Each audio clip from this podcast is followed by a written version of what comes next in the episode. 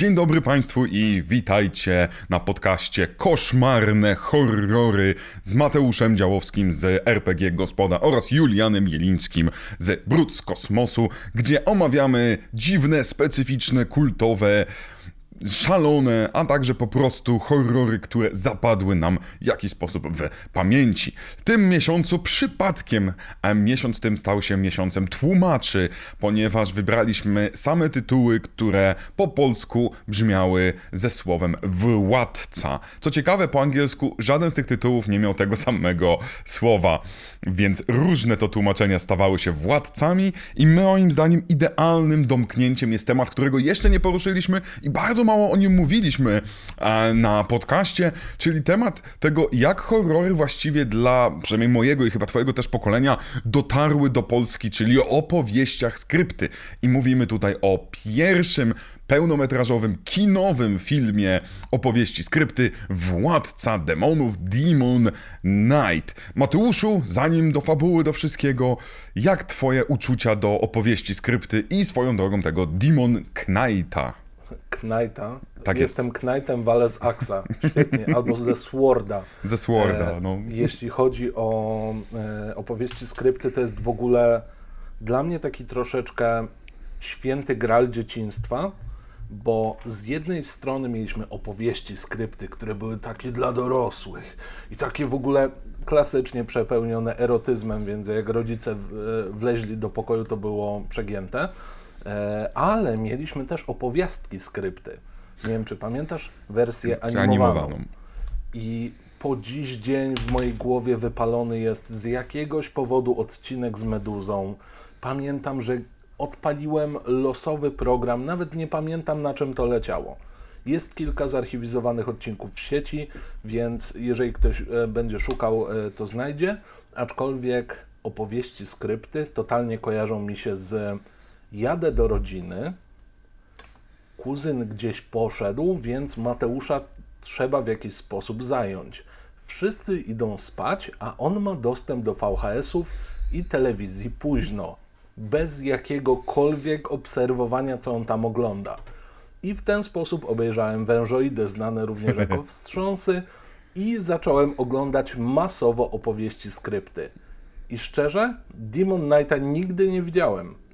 Ja też. Yy, to zgadzam się, w sensie mam bardzo podobne, yy, znaczy nie powiem, że bardzo podobne wspomnienia, ale jeżeli chodzi o jedną rzecz, którą powiedziałeś właśnie opowieści skrypty dla dorosłych i, i, i cycki, to też była jedna rzecz, którą zapamiętałem. W zasadzie, że gdy włączało się, to chyba leciało na Polsacie 23 jakoś tak, czy tam północ, Bardzo możliwe. to, to, to nawet gdy odcinek nie miał z tym nic wspólnego, te cycki się pojawiły tak na dwie sekundy chociażby. Na przykład kobieta wstawała bez koszulki, to było takie...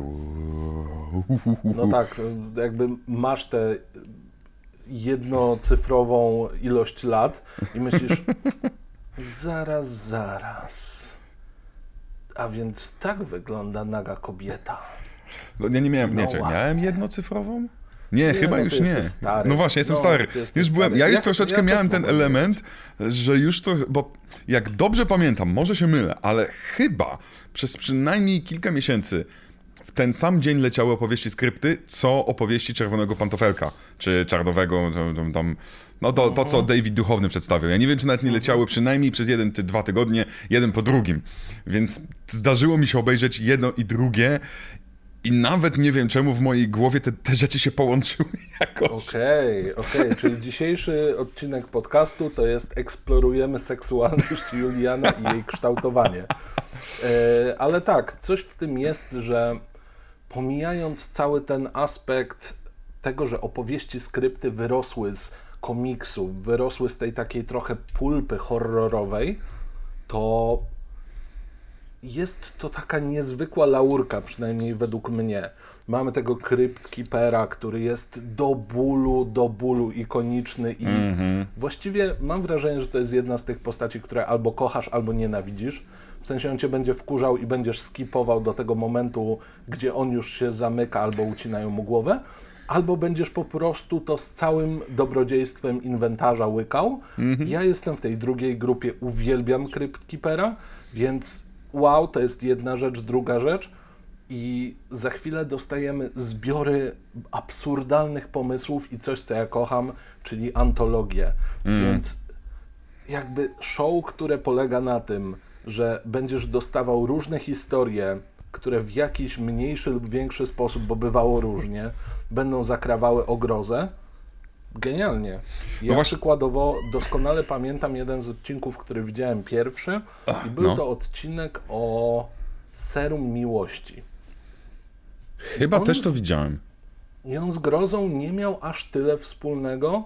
Więcej jednak było tej energii seksualnej, ale koniec końców i tak to wystarczyło, żebym zaciekawił się, kim jest ten Mhm. na wpół martwy koleś, który ma e, czoło nieco wyższe niż ja, więc wystarczy. No a później było Bordello of Blood, więc No właśnie, ja Bordello Oblot yy, nie widziałem, szczerze powiedziawszy. Widziałem, nie wiem czy wszystkie sezony, chyba nie wszystkie sezony, bo prze, przygotowując się do tego odcinka spojrzałem sobie na IMDb i na tą listę odcinków i nagle tak coraz bardziej mrużyłem oczy mówię tak, czy ja naprawdę tak mało tego obejrzałem? Chyba 5 czy 6 sezonów, ja może dwa i pół, tak skacząc tutaj gdzieś, więc... Jest coś kultowego strasznie w tym i to jest dla mnie cudowne, że udało w ogóle pomysł, em, pomysł opowieści skrypty sprzedać. On zaczął jako jeden sezon, który em, nie do końca dostał duży budżet, ale super się sprzedał jako pomysł i jako ogromny takie hom jak to po angielsku ładnie mówią, do e, EC Comics, czyli do tych horrorowych komiksów. Do tego samego, co odwoływał się Creepshow. Creepshow, który powstał wiele lat, w... niewiele, chyba z 7-6 lat wcześniej, jakoś tak, bo też lata 80., a pierwszy sezon opowieści skrypty to jest 1989 rok.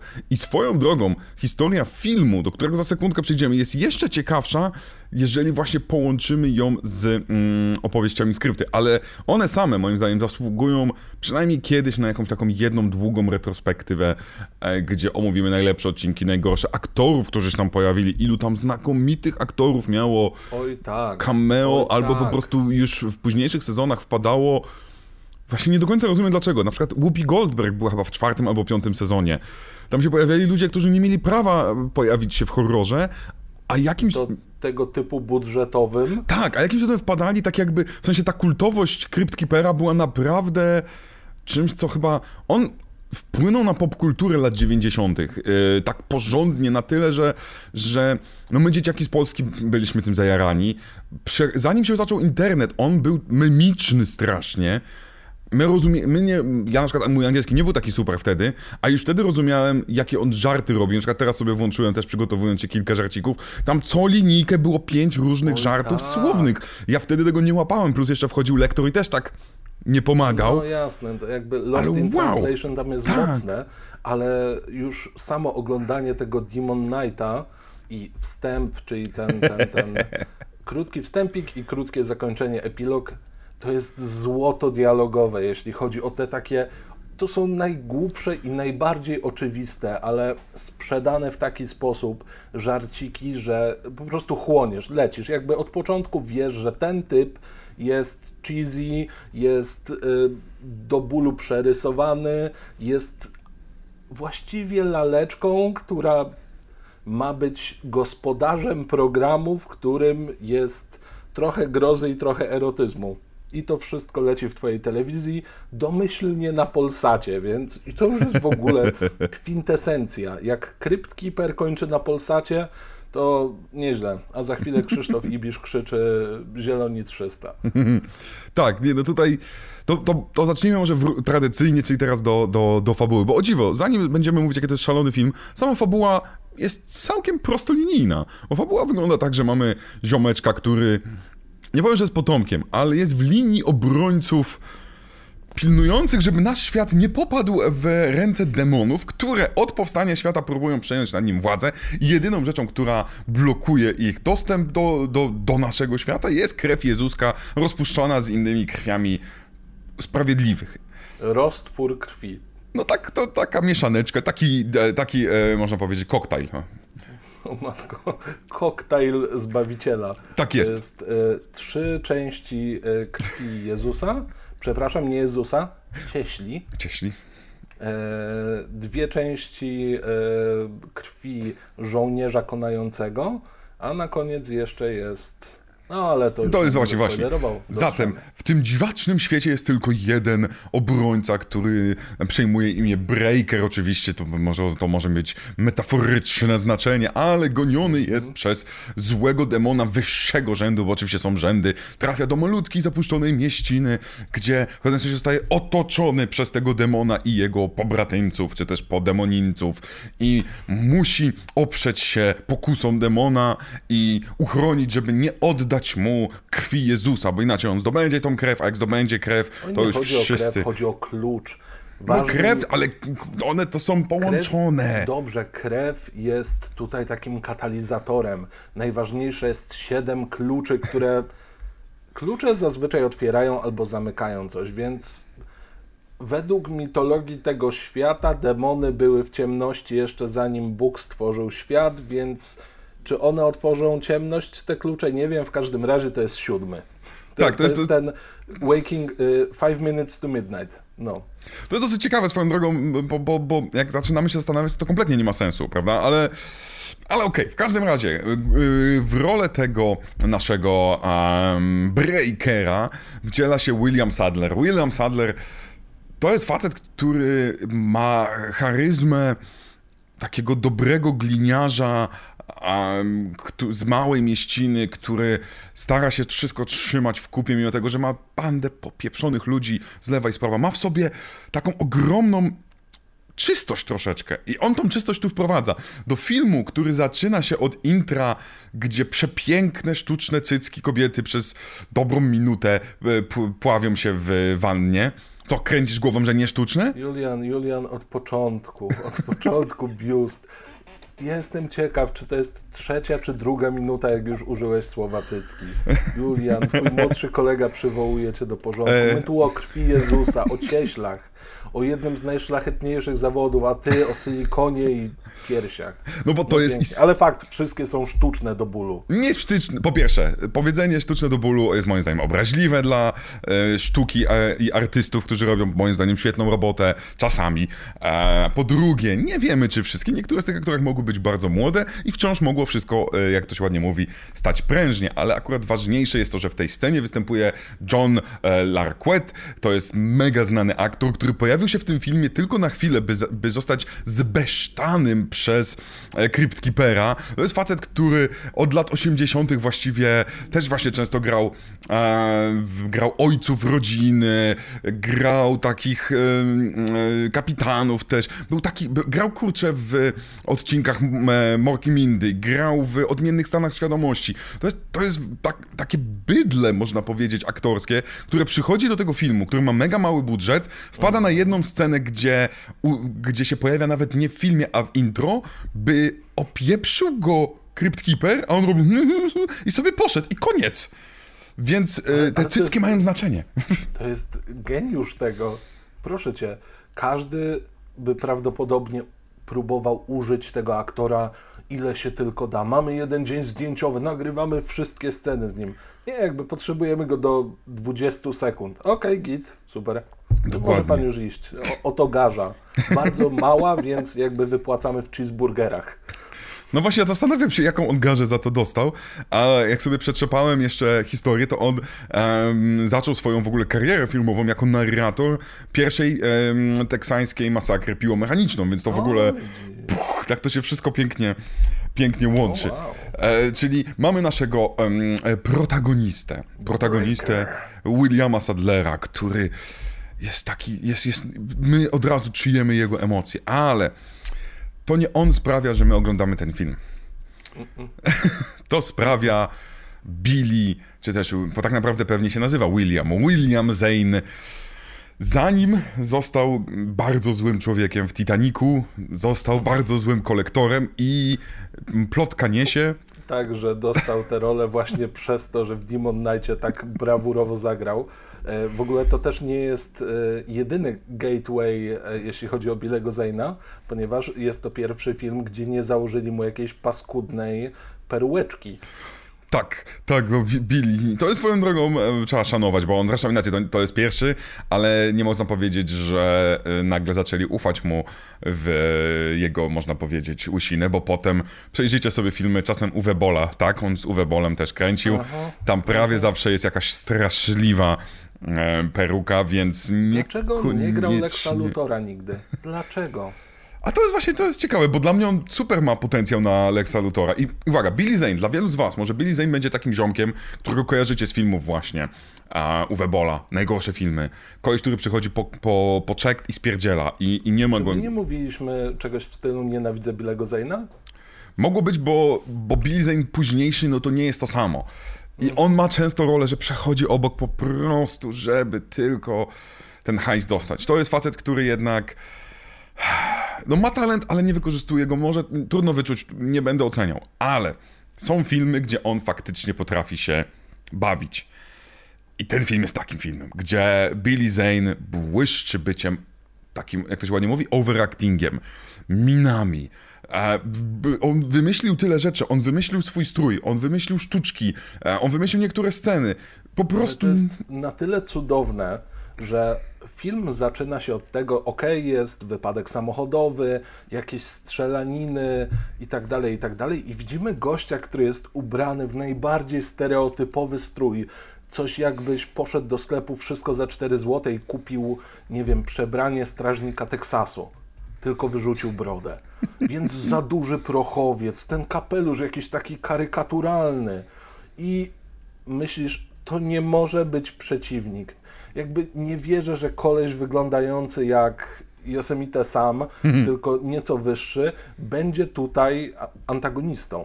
Po czym chwila, chwila mija i on nagle jakby zrzuca z siebie całą tę płachtę kuriozum, wchodzi w jeszcze większe kuriozum, ale ono jest 100 razy przyjemniejsze w odbiorze. Ja nie wiem, jak on to zrobił. No, to jest, to jest, to jest przepiękne właśnie, bo e, myślimy, no właśnie, bo to, bo to założenie jest takie, on ma te ciuchy, które nie pasują do niego, wszystko myśli sobie, okej, to, to jest ta jego forma, gdzie on gra, a teraz będzie normalniejszy. A jest, a jest inaczej, w sensie on grał, a teraz gra jeszcze bardziej, teraz szaleje, przeklina i w ogóle jest tutaj... Wow, jak dużo tutaj moim zdaniem pojawia się takiego czucia dobrego tematu i właśnie czucia opowieści skrypty. Dla mnie to wynika z tego, że serial miał już tak kultowe znaczenie, właśnie popkulturowo. Wszyscy znali opowieści skrypty, każdy Amerykanin, dzieciak, nie dzieciak, bo to było takie, mm, takie właśnie mimiczne, pop, pop, popowe, to było, to był, to był, jakkolwiek to brzmi, to był taki trochę głos pokolenia.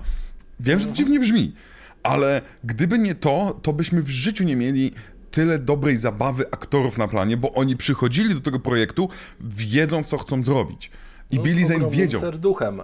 Ale to jest w tym wszystkim paradoksalne, bo Demon Knight w ogóle nie zaczynał jako film mający być częścią opowieści skrypty, bo oto kilku gości wpadło na jakiś tam pomysł, zrobili sobie skrypt i ten skrypt sobie leżał.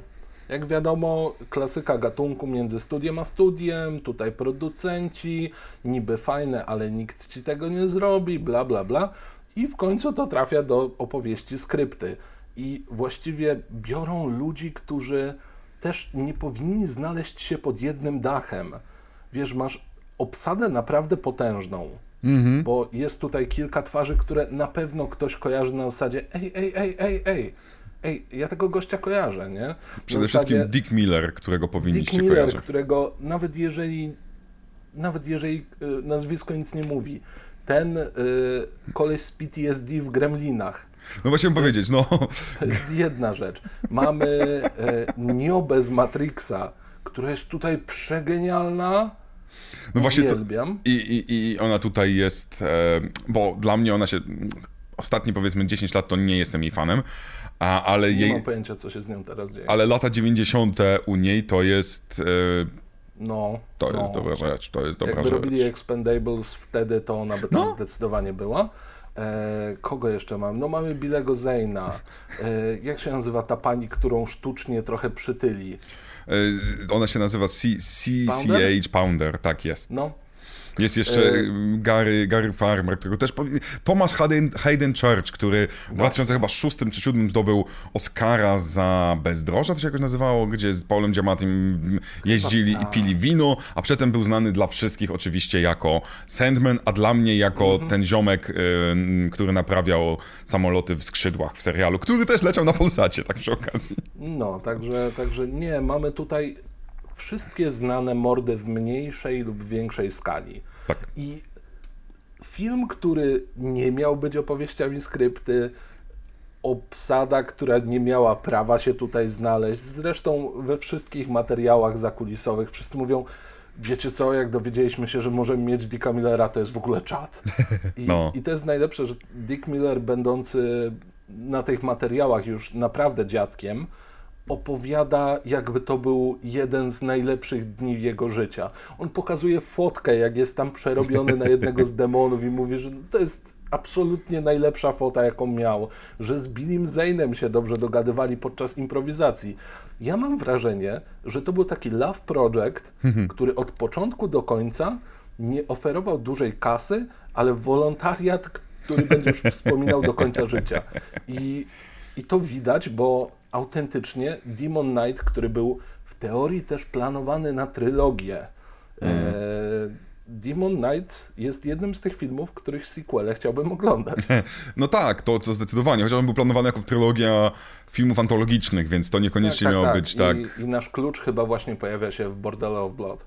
Tak, tak, więc, więc e, niestety to nie miało być kontynuacja tych bohaterów i super. I zgadzam się, że prawdopodobnie tak było, chociaż ja troszeczkę inaczej widzę mm, inaczej widzę e, tą, tą kolejność losów, bo, bo tutaj po pierwsze zadecydowało to, że chociażby zatrudniono tych samych ludzi od efektów specjalnych, którzy pracowali przy serialu, dostanie niby lepszy budżet, ale e, byli ci sami ludzie, którzy pracowali przy, przy serialu jako producenci, super. E, reżysera wybrali w cholerę nietypowego. Ernest Dickerson. Ja Ernesta znam od, od pierwszego filmu, bo po pierwsze to jest facet, który był dyrektorem fotografii, w sensie e, u zdjęć e, u Spike'a Lee w latach 80. Potem rozpoczął od Juice'u. Juice to jest film z Tupakiem, e, mega ważny. Potem było Minister Society, gdzie przeskoczył na zachodnie e, wybrzeże, zrobił bodajże chyba Poetic Justice, jak dobrze kojarzę, też z Tupakiem. Też z Tupakiem. No E, więc to jest facet, który pracował właśnie przy Malcolmie Jako, jako operator. Facet, który z jednej strony mm, na początku lat 90. był mega utożsamiany z takim, to było kino, e, kino no, nowe kino czarnych, które wtedy ruszyło, ale jednocześnie, który nie chciał się zamknąć w szufladce, i zresztą to też on, on o tym mówi i gdzieś tam w wywiadach udało mi się przeczytać, że w cholerę się cieszył, że ktoś mu w ogóle to zaproponował. Na zasadzie nie zapłacimy ci dużo hajsu, ale on mówi, nie muszę reżyserować filmu, gdzie czarni są na, na biednej dzielni i tak dalej, biorę to, robię to. I zresztą wydaje mi się, że ten facet ma bardzo fajny feel do horrorów, co pokazał e, w swojej dalszej karierze. No on jest, powinien się go kojarzyć jako reżysera najlepszych sezonów The Walking Dead, Y, bo on przez 4 lata aż tam siedział. I to nie te ostatnie Zanim 4 The lata. Walking Dead y, zgniło dosłownie. Tak, tak, w sensie on pracował przy e, pierwszych czterech sezonach, jak dobrze kojarzę. No, więc, I więc to są te, które najbardziej skradały uwagę, więc e, jeżeli mamy komu podziękować i kogo wskazywać palcami jako ej, ten koleś ma łapę do tego, Tak. no to jest zdecydowanie on. tak, tak, więc Zatem, o matko, te filmy z Tupakiem, Ot- otworzyłeś bardzo dziwną szufladę w mojej pamięci i teraz mam ochotę wyciągnąć Walkmana, słuchać rapu i e, udawać gangstera. no, rozumiem cię doskonale, bo ja te filmy oglądałem, miałem je kiedyś nawet wypalane na płytach CD, potem na DVD, potem robiłem ich analizy już jako student filozofii, e, potem jeszcze planowałem robić na, temat, na ich temat, no to są duże rzeczy, doktorat nawet i miałem plan tego doktoratu, więc to są, No, To są rzeczy, które mam wy, wypalone na wewnętrznej stronie czaszki, ale dla mnie ten reżyser, który przychodzi z innej branży, który bierze tych ludzi, który w każdym wywiadzie podkreślał jedną z jednych rzeczy, że on e, jak coś widział, to, to, to szukał tych zabawnych rzeczy, przede wszystkim. O, to było zabawne, o, to coś tam. Billy Zane też opowiadał, że, e, że był mega otwarty, że on do niego przychodzi, słuchaj, mam pomysł, a ten, dawaj, dawaj, opowiedz ten pomysł. I prawie każdą rzecz pozwalał wypróbować. I to widać tutaj, to widać, że jest tutaj tak dużo wolności dla aktorów, by się bawić. I mówiłeś jeszcze o tym Millerze, ja muszę do tego wrócić jeszcze, bo Dick Miller to jest facet, który ma 180 filmów na karku. Był, właśnie dlatego był zatrudniony... Lat. Dlatego był zatrudniony w latach 90., bo w 60., i 70. pojawiał się w tych horrorach i w tych klasycznych filmach. E, I to było takie podziękowanie. E, właśnie dlatego były Gremliny, bo dziękował, nawet pojawił się w Małych żołnie żo Żołnierzach Joe Dantego też, Mhm. żeby podziękować jeszcze raz. Ta malutka rulka e, głosowa. Ale Dick Miller e, żartował sobie z tego, że to był pierwszy raz, kiedy ktoś mu zakładał prostetiksy, że on niby grał w tych Mhm. horrorach, ale zawsze był tym świrem, tym coś tam, tym dziwnym facetem, a tutaj zrobili mu prostetyczną głowę, tam e, makijaż, więc wreszcie był demonem i i, I to troszeczkę takie było podziękowanie trochę producentów i reżyserów i tak dalej za... Nie możemy ci zapłacić za dużo hajsu, ale możemy pozwolić się pobawić. Tak jest. Dać ci doświadczenie. Tak. I to jest o tyle ciekawe, że w tych wszystkich wywiadach, które są e, po latach robione, oni mówią, nie, jemu się to kompletnie nie podobało, ale zniósł to z gracją godną aktora z ta- tej klasy. I ja to totalnie rozumiem. W ogóle, jak tak sobie teraz zaczynam myśleć, jeszcze do tego stożka absurdów dodajmy oblężenie twierdzy, bo cały, ten, cały ten film dzieje się de facto w jednej lokacji. I to jest jedna lokacja plus dziwne, oniryczne sceny robione ewidentnie na jakimś soundstage'u gdzieś, y, albo nawet w tym samym W miejscu. tym samym miejscu robione, W co powiedzieli. W jednym hangarze to robi. Tak, bo oni opowiadali o jednej z tych scen, że nie dało się wytrzymać. E, Do tego też dojdziemy. W każdym razie nasz e, Breaker, uciekając przed demonicznym kolektorem, trafia do hotelu. I w tym hotelu mamy zbiorowisko archetypów. Mamy bitą przez swojego faceta slash klienta prostytutkę. Mamy e, agresora, który jest e, bitantem, a do tego właściwie nic więcej go jakoś nie charakteryzuje, poza tym, że jest bucem i ciągnie go ku złemu. E, Mamy wujka Willego, czyli Dicka Millera, e, który zdaje się, że jest kreowany na alkoholika, albo przynajmniej walcząc, wojującego alkoholika. Nie wiem, czy alkoholika, bo, bo pamiętam, że spodobał mi się... kto kocha stan odurzenia alkoholem. Właśnie, bo mi się spodobało kiedyś, że alkoholik to jest osoba, która się poddała i przyznała się do tego, że e, ten... A on nie jest alkoholikiem, on nie jest jeszcze w tym elemencie. Oj, oj, grząski grunt. No wiem, E, wiem. Mamy troszeczkę stereotypową, e, taką matronę, właścicielkę hotelu. Cz- czarna awanturniczka taka No, to, trochę, to, to, to jest Big Black Mama, tak jak Big Black Boss był, prawda, w każdym Mhm. tym, e, w latach 90. też ten, ten szef policji, który krzyczał na ciebie. Dokładnie to samo. Mamy dziewczynę, która e, jest z, e, wypuszczona, nie, ona jest w, e, w programie jakiejś... No to jest na, na warunkowym, tak najkrócej powiedziawszy. Warunkowe, powiedzmy na warunkowym, Tak, tak. która wiadomo jest opryskliwa, ale z drugiej strony ma złote serce. Do tego mamy e, listonosza, Listonosz najlepszy. który listonosz to jest dla mnie kosmiks. Gość jest takim trochę autystycznym, w chory sposób zakochanym w prostytutce kolesiem, który ma złote serce, ale zapędy terrorystyczne. Tego nie wiemy jeszcze, to zdradziłeś, że ma Jeszcze nie zapędy. wiemy, ale coś z nim jest ewidentnie nie tak od samego początku, a potem wszystkie karty zostają odkryte i wiesz, że hej, nie przychodź dziś do szkoły, bo cię naprawdę lubię. To jest No. ten typ kolesia. Jest- E, kogo my tam jeszcze mamy? Tu, tu, tu. I mamy dwóch policjantów. I mamy dwóch Po, znaczy, no policjantów, potem już tylko jednego. trochę flippy flap. Tak, którzy są Eee. troszeczkę nadgorliwi, ale są tak pięknie. Ja nie wiem, czy celowo, nigdzie nie znalazłem tego. Dla mnie to byli e, trochę nawiązanie do tych tak zwanych bumbling cups z Mhm. e, ostatni Last House on the Left też mieliśmy takich. I zresztą się pojawiali tacy potem w Halloween, chyba dwa, nie pamiętam w tym momencie. Właściwie w każdym horrorze e, pojawiali się tacy i to za każdym razem ktoś z reżyserów albo scenarzystów mówił, to jest nawiązanie do tego, to jest nawiązanie i to taka, Mhm. taki łańcuszek, więc dla mnie to też taki końcówka tego łańcuszka, gdzie mamy gliniarzy. Potem Wes Craven ich scalił i wyszedł w krzyku e, nasz pan.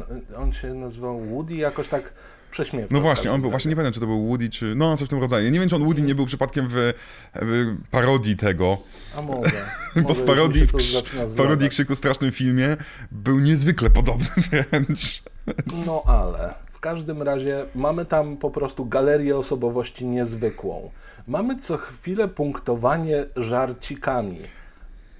I do tego właśnie w pewnym momencie wchodzi Billy Zane, który z jakiegoś powodu przekabacił policjantów zaraz po tym, jak oni byli święcie przekonani, że ci goście, którzy przeżyli, nie przeżyli właśnie, że po tym wypadku to powinno się rozmawiać z ich prochami. A przychodzi Billy Zane i mówi, no to jest moje auto, a uciekł z drugiego koleś, który mi coś ukradł. A policja, jasne, sprawdźmy to. I idą sobie przed siebie, w końcu trafiają do tego hotelu. I to jest o tyle cudowne, że Billy Zane dosłownie i metaforycznie przekręca taką wajchę, gdzie zaczyna się spirala dziwności.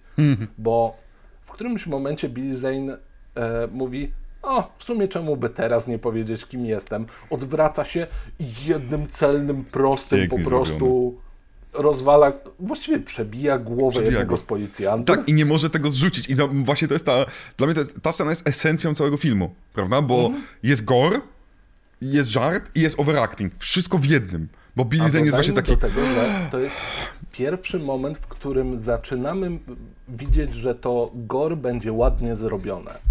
Bo ten film, mimo tego, że jasne, znajdują się jakieś tam efekty cyfrowe, są one związane bardziej z e, takim trochę kingowym, kolorowym oblatywaniem e, miejsc, bo krew się rozchodzi. Krew e, Chrystusa, czy tam cieśli, ma tę właściwość, że stanowi pewną pieczęć, przez którą przejść nie mogą demony. I to jest z grubsza wszystko. Ale poza tym wszystko jest praktyczne. Billy Zane przebijający się przez głowę, urywający głowę. Billy Zane, który po chwili już wychodzi na zewnątrz, a raczej zostaje wypchnięty, rozcina sobie gigantycznym pazurem e, środek dłoni i zaczyna broczyć właściwie kisielem. Wiesz co, a, a wiesz co to jest? Szczerze nie mam To, pojęcia. jak y, kojarzycie, były, są takie glow sticky, że A, bierzesz i okej. musisz tak zrobić, albo w cudzysłowie go Okej. złamać. To jest po prostu wnętrze tych glow sticków. Najtańszy efekt specjalny świata. Oni otworzyli działa takich pięć. idealnie. On w taki mega fluorescencyjny sposób i tym rzuca. I to nie jest tak, że on, a to miejsce jest przeklęte i sobie tam chlapnął kilka razy. Nie, nie, on robi po prostu bukakę temu hotelowi. Leje na prawo i lewo i kamera dos- i reżyser, operator doskonale wiedzą, co chcą robić, bo pokazują każde chlapnięcie, każdusieńkie i jeszcze oczywiście Billy Zane, zdejmując ten za duży prochowiec, on się zmienia w sekundę, No. bo widzieliśmy go jako taką karykaturę chodzącą i nagle zamienia się w postać z Looney Tunes. I ja w tym momencie myślę, wow, nie lubię Billego Zayna, ale go lubię. No. Jak tyś to zrobił? No właśnie, to jest, to, to jest esencja tego, co, co, co mnie najbardziej wkurza w Billim Zane'ie. Że ten facet ma genialny talent. Może. Jest, jest... Może tylko nie. I to jest, to jest troszeczkę to, co mnie wkurza w Adamie Sandlerze, prawda? Ja uwielbiam Adama Sandlera i nienawidzę Adama Sandlera jednocześnie. Bo żeby zobaczyć coś żebra dobrego... Zabolały, przepraszam. No, ale to jest mniej więcej to samo. Słyszę Sandler. No bo ja, ja, jest kilka filmów, które Raynun mi, tak, które, no, Zohana lubię, jestem, uwaga, jestem jednym z tych jedynych, którzy uważają, że to jest najlepsza satyra na relacje pa- palestyńsko-izraelskie, jakie wyszła w e, jakimkolwiek kinie, bo jedyna, która nie porusza ani przez moment tematu religii. Sprawdźcie to sobie, bo to jest mega głupi film, żeby nie było. On jest mega głupi i Zohan uprawia seks ze starszymi paniami przez pół filmu, e, ale wciąż. E, bo weszliśmy Z chyba... jakiegoś powodu oglądałem to kiedyś z mamą. Nie wiem czemu. To- Nie, to nie gryzę się w język, gryzę się w język, gryzę się w język. Pamiętaj, jestem kulturalny i miły. Dobrze. W każdym razie Billy Zane może nie robi tego i koniec końców w tym filmie on, szczerze, jeżeli ten film mógłby być jego portfolio, to powinien być. Bo on tam pokazuje taką dynamiczną zmianę od bycia takim typowym, no bo jasne, w oryginale miał być to szatan, ale jest kolektorem, miał być Jezus, ale jest cieśla, no wiadomo, wszystko na okrętkę. W każdym razie Billy Zane potrafi być takim kusicielem i mówić w ten taki o, chodź tu do mnie. I to jest trochę jego modus operandi, to znaczy wyłapywanie tych osób, które są słabsze psychicznie i przekabacanie na swoją stronę. E, dodatkowo ma jeszcze na podorędziu e, armię Demonów! zo- zombie demonów. No co po prostu bieda demony. On jest bogatym demonem. To są bieda demony, które są e, właściwie aktorami poprzebieranymi na małych szczudłach. wyjątkowo szczupli ludzie, więc można było troszeczkę więcej tego pozakładać. Do tego oni są dokręceni, bo e, zresztą to też chyba właśnie producenci mówili, że powinno się robić stop klatki na nich, bo każdy z nich jest w jakiś sposób takim e, tam chyba pada hasło e, metalowym wariantem demonów, ponieważ mają e, kolczyki, mają e, włosy upięte jak Gene Simmons z Kiss i w ogóle czat. I oni faktycznie są przeuroczy w tym, poruszają się w ciekawy sposób. Jasne, to są trochę kitowcy, ale to są kitowcy zrobieni z miłością e, i, i, i bardzo fajnie się na to patrzy. I właśnie Billy Zane przechodzący od kusiciela do ponownie postaci z kreskówki, do troszeczkę y, Johnego Deppa z y, Fear and Loathing in y, Las Vegas. No. Y, Moment, w którym on po prostu stoi z To cygaretką. widzisz, ja tutaj miałem, to, to dla mnie tak było, to było dla mnie Looney Tunes akurat, to jest ciekawe. No też, też on- trochę tak, no. Też trochę tak, ale, ale tam jest wszystko. Mhm. S- scena tańca, y, próba... Absurdalna, ale, do, ale nie da się jej nie kupić. Cholera. Jakby i tak to nie jest najbardziej absurdalne, bo jest tylko jedna rzecz, która mnie trochę wybiła z tego filmu i trochę żałuję, że tam jest, ale z drugiej strony jest na maksa w postaci. I Mówię tutaj o płonącym kroczu Bilego Zayna, dosłownie płonącym, bo mamy tutaj coś, do czego później omarz zrobiło Ghost Rider. Tak. I, i No. znaczy, to jest prawdopodobnie chyba producenci zbyt bardzo chcieli, bo w pierwszej wersji scenariusza on- był jakimś właśnie Fire Demonem i w Mhm. ogóle mieli przygotowaną całą wersję, że on jest jednym wielkim ogniem. I że biedna malutka Jada Pickett Smith ma wielkiego demona do pokonania. E, ale to się ponoć nie podobało na pierwszych e, screeningach i dlatego właśnie zmienili. I wydaje mi się, że ze względu na to, że zrobili taki fajny efekt, to chcieli go zatrzymać. Bo ten efekt, pomimo tego, że no, tam kompozytowanie nie jest najlepsze, jeśli chodzi o Jadę, ale z samego punktu widzenia mm, Billego Zayna jest zabawne. Jest debilne i głupie i tylko dlatego to pewnie zostawili, bo, bo zrobili już ten efekt i chyba im było żal wyrzucić wszystko. Trochę tak. Dlatego ja nawet przymykam na to oko, bo choćby nawet właśnie kuszenie e, e, na, naszej Final Girl w sumie, No. A co więcej, to nie tylko Final Girl, ale to za chwilę do tego przejdę, bo nie... ale e, i, i, i samo to kuszenie zrobione na takim półartystycznym stylu. Ja nie wiem, co chci chcieli osiągnąć, ale mocne kontrasty. Tu biele, tutaj wielki portret. Portret w ogóle y, od drugiej strony przez ludzi naciskany, także chyba chcieli zasymulować ścianę, przez którą przechodzi Freddy, ale z drugiej strony widać, że to jest pełni jakiś tam wydruk na płótnie. Za chwilę to płótno zaczyna płakać. To jest na tylu, na tylu poziomach przerysowane, ale też jest tak cudowne, że ja się, o matko, chłonąłem i miałem ochotę oglądać więcej i więcej. No właśnie, bo, bo, bo to co mówisz, ten film nie nudzi cię przez moment. On ma 90 chyba kilka minut z napisami, chyba, chyba nie przekracza 90 zanim e, wiemy, że jest koniec, więc super, znaczy, że trzyma tego, wie o tym, że horror nie powinien przekraczać pewnej granicy i niezależnie od tego, jak głupie i dziwne są te rzeczy, to one są coraz to nowsze. Dla, dla mnie wciąż jednak, e, w sensie ta umiejętność Billego Zayna, ale nie tylko, ale tego dopasowania się z e, Ernestem Dickersonem, okej, ta scenę robimy na poważnie, tą scenę robimy żartobliwie, a tu weźmiemy efekty specjalne i na przykład zrobimy dzieciaka czy, czytającego opowieści skrypty, przepraszam, nie opowieści skrypty, e, co on czyta? Boże. To nie były opowieści. A może z opowieści skrypty czytał Tak i weźmiemy strony z komiksu, że to, co się dzieje tu, dzieje się jednocześnie w stronach komiksu. Nagle Billy Zane wchodzi do tego komiksu. Przecudowne. Swoją drogą Przez dzieciakowi yy, robimy Tak. taki wielgachny pysk. O No matko, nie twarz, tylko szyję mu otwieramy. jakby się przesunęła. Masakra, jakie to było dobre. Piękne ja efekty. Sekundę po, przez sekundę pomyślałem, że ten myk z komiksem to jest jakaś forma obejścia tego, że tego nie pokażemy, tego nie pokażemy, będzie taniej. Ale nie, bo to jest i tak kreatywnie wykorzystane. I montażowo oni to obronili całkowicie.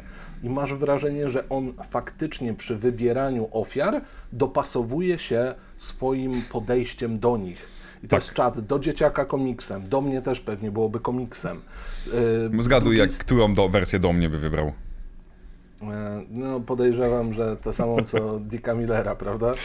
Tak jest, tak jest. Dick Miller ma przepiękne. Wchodzi do. Otwierają się drzwi i nagle gdzieś koło 10 półnagich kobiet, modelek, prawdopodobnie z Playboya, z, ze sporym biustem, żeby nie było, że z cyckami, e, otacza go, cieszy się, każda ma drinka dla niego, wszystkie się przepięknie uśmiechają, Jeszcze- palmy jeszcze są. one non-stop, wiesz, skandują. Tak. One mówią, tak, wy, wi, wujku Willy, wypij jeszcze, jeszcze ode mnie się napij.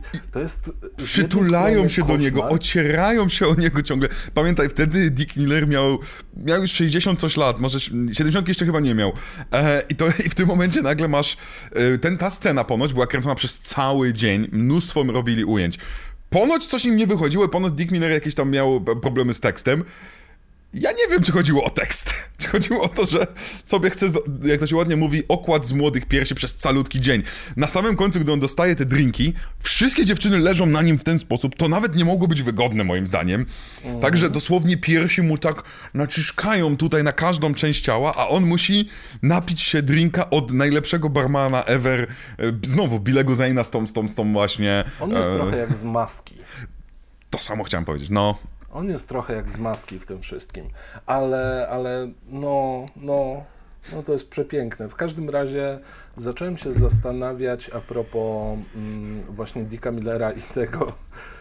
No, to jest urocze. To jest na swój sposób urocze. Z drugiej strony ktoś powinien zrobić takie, taki klasyczny mem. E, wyobrażenie piątek albo sobota impreza. No. Jest ten Dick Miller z tymi kobietami, a z drugiej strony właśnie wiesz, po prostu ty siedzący w domu i no fajnie, pograłbym na konsoli, ale nie mam w co. Albo po prostu jak naprawdę widzi, jak naprawdę się kończy taki piątek, bo Dick Miller kończy z odciętą głową, która się gapi, więc taki troszeczkę metafora kaca może być, że wypiłeś Trochę sam. tak, trochę tak, bo w sumie nawet broczy tym takim fluorescencyjnym płynem. W ogóle jednym ze sposobów tutaj jest, e, nie wystarczy strzelić w głowę, trzeba celować w oczy. Nie jest to do końca wyjaśnione dlaczego, ale wiemy, że trzeba celować w oczy. W ogóle nie jest wyjaśnione. Nie, nie do końca. To w ogóle nie jest wyjaśnione. Co jest, no to w sumie jedyne co mówi to celuj w oczy, więc Tak. jakby na, na tym etapie się zamykamy. Ale uwaga, jest to ładnie podkreślone przez to, że jednej z postaci wypadają oczy i póki ich nie zniszczą, to ta postać żyje dalej. Bo te oczy pełzną w takie- ogóle, więc one... Tak, tak, tak. One są samoświadome. Ja w ogóle momentami miałem też takie uczucie, że trochę oglądam kuzyna e, Evil Dead i nawet jak oni mówią o tych demonach, to mówią e, e, Deadites? Coś, coś, co Chyba nie mówią blisko ale może coś tam faktycznie być. W każdym razie brzmi to fonetycznie na tyle blisko, że tak tu coś było grane, tam sam Raimi gdzieś, gdzieś paznokcie piłował w tle. Znaczy jestem przekonany, że Er- Ernest obejrzał to, obejrzał e, te wszystkie horrory właśnie sama Raimiego, obejrzał młodego Petera Jacksona i prze, Przerażaczy, e, więc, więc e, masz tutaj tą miłość do horroru, to takie mega czucie, ale wracając do tych oczu, Ernest Dickerson powiedział w wywiadzie dlaczego, dlaczego to tak ma być, bo to fajnie wygląda.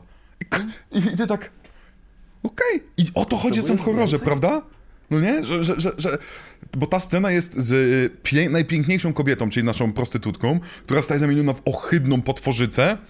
Swoją drogą znowu genialnie zrobioną potworzycę, która jak chodzi, jest taka potrwała i w ogóle i ma mózg rozwalony potem właśnie. I I rozszarpała naszego listonosza, który udowodnił swoim bohaterstwem, że jest bardziej godnym obiektem miłosnym niż e, nasz buc naczelny. To jest swoją drogą jak piękna wiadomo- śmierć jego, e, chciałem no powiedzieć. Tak, no, bar- bardzo szybko dowiadujemy się, że e, jednak nie ma co walczyć, e, jednak lepiej było sobie siedzieć na strychu i czytać cudze listy. No to jest prze... w ogóle to, to jest śmieszne, że, że, że, że ten element historii, który jest poważny, który jest em, taką troszeczkę aluzją do, e, do mm, zamachowców końca lat 80., początku 90., bo mieliśmy Oklahoma City Bombing, mieliśmy pierwsze World Trade Center Bombing, to jest chyba 93, jak dobrze pamiętam, więc mają to w głowie tych takich samotników, którym odpierdziela. Jeszcze wtedy Stany nie miały tego, że to są w większości dzieciaki albo prawicowcy, wtedy też byli samotnicy. E, i, na, I dostajemy to pomiędzy cyckami, e, glutami wie, i nagle dostajesz takim, o kurczę, on chciał zamordować wszystkich ludzi pracujących na poczcie. I wracamy do, do tych, to jest taka... Gwoli wytłumaczenia, bo to mogło brzmieć chaotycznie. W momencie, kiedy bohaterowie trafiają na stryszek, gdzie swoją kryjówkę miał nasz listonosz, znajdują tam masę wyrozrywanych listów, broń palną pozbawioną magazynków, więc też można by zakładać, że koleś bardziej chciał postraszyć, ale nie miałby odwagi strzelać. Tyle, że... Trzecia rzecz. Właściwie to kamizelkę ze sprzężonymi kilkoma granatami, które są na, jeden, na jedno pociągnięcie do wyrwania zawleczek, więc de facto byłoby to suicide bombing. To jest mocny temat wbrew No. pozorom. I wycięty z tego całego kontekstu, on nie jest w ogóle śmieszny. Ale film potrafi go sprzedać na tyle, że nie myślisz, okej, to był psychol, dobrze, że umarł. Nie, myślisz sobie, okej, dobra, czyli jednak było coś z nim nie tak, a my dostaliśmy arsenał. Mhm. Tak, tak, to jest. Ale to też dla mnie, dla mnie to też jest umiejętność dobrego, sprawnego reżysera, który potrafi e, puścić oczko albo opierdzielić jakiś element w filmie, który Bez ma całkiem inny. ciężaru gatunkowego. Tak, który wie o co chodzi, zrobić alegorię, którą my po 20 latach skumamy z łatwością, ale nie będziemy czuć się pouczani, nie będziemy e, czuć się, że jest to robione w taki trochę takim pretensjon... Tak, pretensjonalnym. Dlaczego tym mówię? Armia umarłych Zaka Snydera. Tyle tylko. Okej, jeszcze nie widziałem. Więc... Bo tam jest kilka takich rzeczy, które są obrzydliwie na zasadzie, patrzcie jaki jestem mądry. Mm, mm, mm. A, najgorsze I poczucie. robię dla za długie filmy. Od dłuższego czasu robię za długie filmy. Ale tak. już były ciągoty przy Watchmen. Przecież jakaś tam jedna Nie. z tych wersji ma dwa filmy w sobie. Tak, tak, tak, tak. Watchmen jego jest. Watch, tak naprawdę Watchmen powinno być dla wszystkich znakiem. Nie dajcie mu już nic nigdy e, komiksowego, bo Watchmen, który jest. Tro, jest, jest mega wielkim ostrzeżeniem przed, przed fanatyzmem, przed faszyzmem, gdzie Rorschach jest głównym antagonistą. Jest, od, je- jest, jest, nie jest Batmanem, on jest jedną z najgorszych odklejony. postaci. Tak, jest facetem, który używa tej przemocy. y, To jest to takie ostrzeżenie. Nie bądźcie jak Rorschach. Dla Zaka Snydera jest Rorschach i serduszka w oczach. To ja zro... ja chcę... Wszyscy bądźmy jak Ale widzisz, Rorschach. Rorschach w filmie odrywa ręce, a w naszym Demon Knightie też jest odrywana ręka. Co prawda jedna, ale, O. ale ponownie ładnie. I po pierwsze ładnie, a po drugie tam nawet jest scena potem, gdzie... To jest Jezus Maria. Tylko Billy Zane potrafiłby sprzedać scenę, gdzie potem spotyka się z tą samą babką, której urwał To jest rękę. element kuszenia. Tak, i przeprasza ją za urwanie jej ręki z takim... Tak uroczo, że ja prawie go kupiłem. Dodatkowo ma na paterze jej rękę i oferuje jej, chcesz odzyskać rękę, dołącz do mnie. A ona podnosi kikut i on mówi, co, yy, wyciągasz do mnie rękę? Nie, pokazuję ci środkowy palec. To jest perfekto. Chociaż to nie jest mój ulubiony żart. No. Żart słowny, jeden, jedyny. Jakby mój najbardziej basic instinct włączył się w tym momencie, wzięli mnie z zaskoczenia. Get that pussy off the table. To jest, i to jest tak, my o tym, w sensie inaczej, to jest żart, który widzisz, że nadchodzi z kilometra, to jest Tak. Godzilla nadchodząca. Widzisz, że siada prostytutka na stole. Pojawia się na stole kot. Czekamy, czekamy, aż... To jest, to jest troszeczkę tak już... Czekamy na ten wybuch, przechodzi pani, get that pussy off the table, prostytutka wstaje i jeszcze... Pół biedy to, ja myślałem, okej, dobra, koniec. Ale jeszcze ujęcie na, na nią i ona z takim żarcikiem, mówiłam o kocie. Jest złoto. Ja szczerze, prawdopodobnie gdybym to zobaczył na papierze, pomyślałbym, okej, żart, kolejny żart, ale moment, w którym to zaczyna być ruchomym obrazkiem, autentycznie biorę od A do Z, kupiliście mnie Tak. i nie wiem, nie wiem, nie mam bladego pojęcia, gdzie w tym wszystkim kryje się magia, ale chyba y, tutaj jakby kucyki i pony mają, ra, y, mają rację. Miłość. miłość Przyjaźń. ratuje wszystko. Przyjaźń nie, to magia. oni byli od przyjaźni, to E, y, Kerbers. Kerbers, No. tak, miłość to rozwiązanie.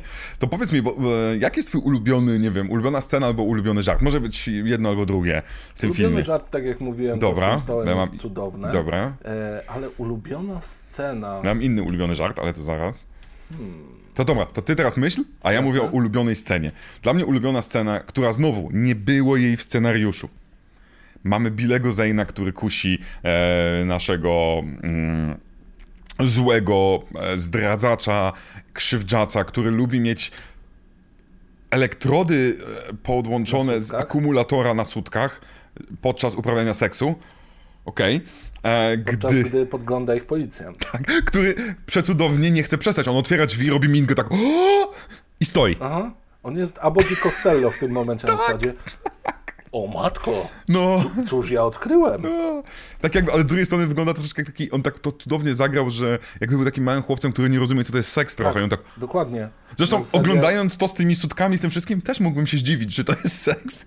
Nie, ale autentycznie to wyglądało. Jego mina to jest reakcja w stylu dlaczego moi rodzice są fanami wrestlingu i robią zapasy w środku nocy i mi nie powiedzieli.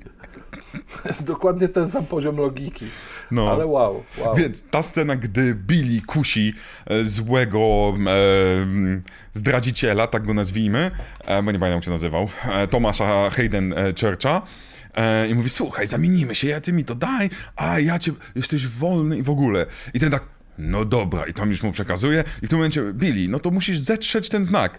I Billy Zane otwiera usta i wyskakuje mu zwykła, najprostsza na świecie gąbeczka. I on to robi naturalnie, nie ma tu CG, nie ma żadnego efektu praktycznego, nic z tych rzeczy, on po prostu włożył sobie gąbeczkę, otworzył usta, ona tak się fajnie zrolowała, a on to sprzedaje z uśmiechem przepięknym, podaje tej osobie. Kocham to. I Billy Zane sam na to wpadł. Po, w, w dniu zdjęć powiedział, e, słuchajcie, a może macie gąbeczkę? I nagle ekipa tak, kurwa.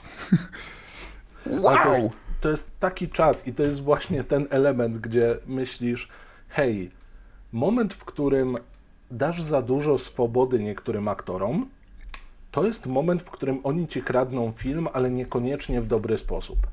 A tutaj mam wrażenie, że wszyscy grają do tej samej bramki i to jest największy sekret tego filmu. Każdy chce, żeby ten film dobrze wyszedł i patrząc na to, jak ludzie wspominają go po latach, aktorzy, naprawdę dobrze się bawili. Tak, no właśnie, dla mnie znowu zasługa Ernesta Dickersona. Faceta, który to był dla niego chyba trzeci czy czwarty projekt, który od lat 80. miał już za sobą dużo produktów, miał Denzela Washingtona i tak dalej jako dyrektor, dyrektor zdjęć, który wyraźnie czuje ludzi, w sensie czuje, wie jak pracować z ekipą. On mnóstwo teraz pracuje ze, na serialach, jeden odcinek tu, jeden tam i widać, że to jest reżyser, który który właśnie ma ten, ma, nie ma takiego e, troszeczkę wizjonerstwa, prawda? Takiego, mam wizję, to musi być tak. Albo nie. szuflady, albo właśnie Tak, tak, takiego omnipotentna istota, która wie wszystko o każdym gatunku. Dajcie mi teraz taśmę filmową, zrealizuję wam wideo z komunii. No, na szczęście nie, ale przypomniałem sobie, No. którą scenę bardzo lubię, Super. bo ona mnie bierze mm, na tej zasadzie, że myślę sobie, okej, to jest póki co fajny film, ale w tym momencie ja już myślę, okej, wsiadamy, jakby odpinamy wrotki, lecimy. I mówię tutaj o scenie w, tuż po tym, jak Billy Zane ochrzcił demonicznie e, cały budynek hotelu, który był kiedyś kościołem, Oczywiście. żeby było... Że tak. Zbudowanym na indiańskim e, cmentarzu. To już jakby King, gdzie, zbudowany na cmentarzu, gdzie King pochował swojego kota, e, tuż przed napisaniem cmentarza. I moment, w którym te demony wychodzą z podziemi.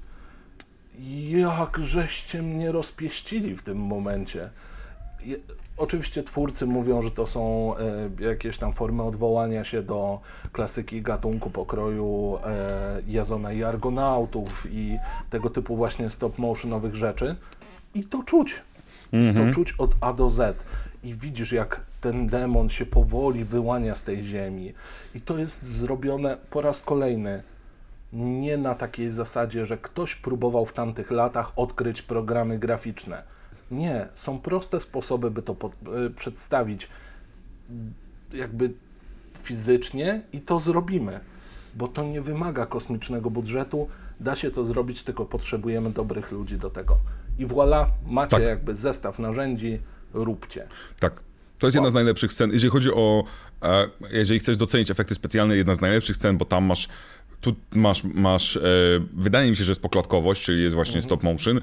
Wydaje mi się, że jeżeli dobrze wyłapałem, jest e, cofnięcie, w sensie nagrywane coś, co spada, rozpada, e, w sensie spada do dołu, a pokazujemy w drugą stronę i bardzo ładnie to działa. I nie widzisz w ogóle tego, masz e, elementy, masz troszeczkę tam cyfrowości, ale naprawdę tak malutko, tam chyba jak się pojawia jeden z dużych, e, dużych e, zombie, nie wiadomo co, demonów, to on jest taki trochę, i, ich ruch, a cała reszta to nagle przepiękny montaż, dobra praca kamery, Jedna rzecz, właśnie ta atmosfera przy tym wszystkim, bo one wydają dźwięki, które bez kontekstu byłyby pewnie urocze, albo bo ktoś by powiedział, o brzmi trochę jak pisklaki, tylko trochę przesterowane. no. Ale tutaj jakby zaszczucie bohaterów w tym jednym miejscu.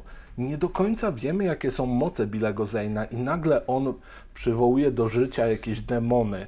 One są właściwie to wszędzie. Gdyby był większy budżet, podejrzewam, że one by po prostu osaczyły cały ten hotel. I, I patrzysz na to jeszcze, z jaką pieczołowitością to jest wykonane i koniec końców myślisz, jakim cudem ja tego filmu jeszcze nie widziałem? Jak, jak gdzieś ty się ukrywał? Demon Knight. Zresztą ten tytuł nie, nie mówi ci nic, o Nic. tym, co w tym filmie zobaczysz. Bo masz wrażenie, że to jest kolejny film, gdzie ktoś chciał e, zarobić trochę na tym, że Burton e, trafił z Batmanem. No, Bo to jest tak. O, ewentualnie jakiś coś w stylu Guyvera, nie? Tak, tak, tak, tak, zdecydowanie. Tutaj naprawdę. Mimo tego, że to jest głupotka, że na przykład jak spojrzysz na filtry, to śmierdzi trochę filmem telewizyjnym lat 90. Mimo tego, że nie ma tam jakiejś e, zaskakującej fabuły chociażby, że wiesz, to będzie Final Gear, bla, bla, bla, e, to nie da się ukryć tego, że ten film cię wciąga i kupuje właśnie ludźmi, atmosferą, świetnym reżyserem, a nie wybuchami, a nie jumpscarami. I to jest coś, co jest dla mnie... Masz mały hajs i potrafisz przyciągnąć człowieka, to jest dla mnie dużo lepsze niż jak masz ogromny hajs i epatujesz, no nie wiem, mordą Brada Pitta i mówisz, "U, no musisz obejrzeć to, prawda? Mm, jest coś takiego uroczego w tym filmie, że to może być jeden z moich ulubionych, który tutaj obejrzeliśmy, e, a na pewno ulubionych e, komediohorrorów, jakie widziałem. To zdecydowanie i to, że ja potrzebowałem sequeli i tak dalej, bierze się właśnie z tego, że ten film najpierw mnie złapał za rękę, trochę mi wyrywał tę rękę, tak żeby odwołać się do fabuły, ale w którymś momencie mnie podciął i po prostu wciągnął. I ja nie chciałem stamtąd wychodzić. Tak. I scena tuż przed napisami, to znaczy tuż przed outro, jest jakby dowodem na to, że oni dalej czują, y, co się powinno dziać w tym świecie, mimo tego, że nie piszą na, y, na siłę całej kosmologii. Bo y, jakby brzemię obrońcy klucza zostaje przekazane, więc y, trzeba uważać na każdy krok, żeby demony cię nie dopadły. No i ma, mamy naszą bohaterkę wsiadającą do autobusu, która faktycznie upewnia się, że de, żaden demon nie wejdzie do autobusu, bo jak widać działa to na każde drzwi. I mamy króciutka scena. Podjeżdża autobus na kolejny e, przystanek i koleś spogląda tylko na próg i mówi no to ja może poczekam na kolejny. I to wystarczy No, to prawda. już wiesz wszystko, że ten koleś i, i że oni wszyscy już teraz będą biegli za nią, że już na każdym kroku ona będzie szczuta demonami, że, że będą, o i, i chcesz, chcesz więcej, ale właściwie chyba na szczęście nie ma więcej. Bo takie na wpół uchylone drzwi, które dały ci tylko trochę ładnego zapachu, a nie całe danie, są, są ładnym zwieńczeniem czegoś, co jest taką laurką. To prawda. To prawda i swoją drogą, bo przecież można byłoby tak łatwo zepsuć, jest kilka lat później chyba wyszedł kuleodporny mnich, gdzie też było ciągle na mnie polowali. Ten element tego, że już mnie ktoś... My nie chcemy wiedzieć, jak ktoś mógł przeżyć tak dużo lat, uciekając ciągle od demonów, skoro jedna noc była taka ciężka. Więc ja się nawet w pewnym sensie mega cieszę, że nie dostaliśmy tego, bo ten film byłby. No, to nie jest to samo, co jednak zamykamy się w jednym budynku i tak dalej, bo tu musiałoby być. To się robi trochę taki sensacyjniak. Zaraz musimy się zmierzyć z diabłem i zaraz będzie Arnold Schwarzenegger End of Days, więc. Bardzo fajne jest to takie budowanie, że są konsekwencje, ale. Ta, czyli to jest takie trochę zło się czai dalej, nie, za, nie, nie uratowałaś pełni świata, ale jednak.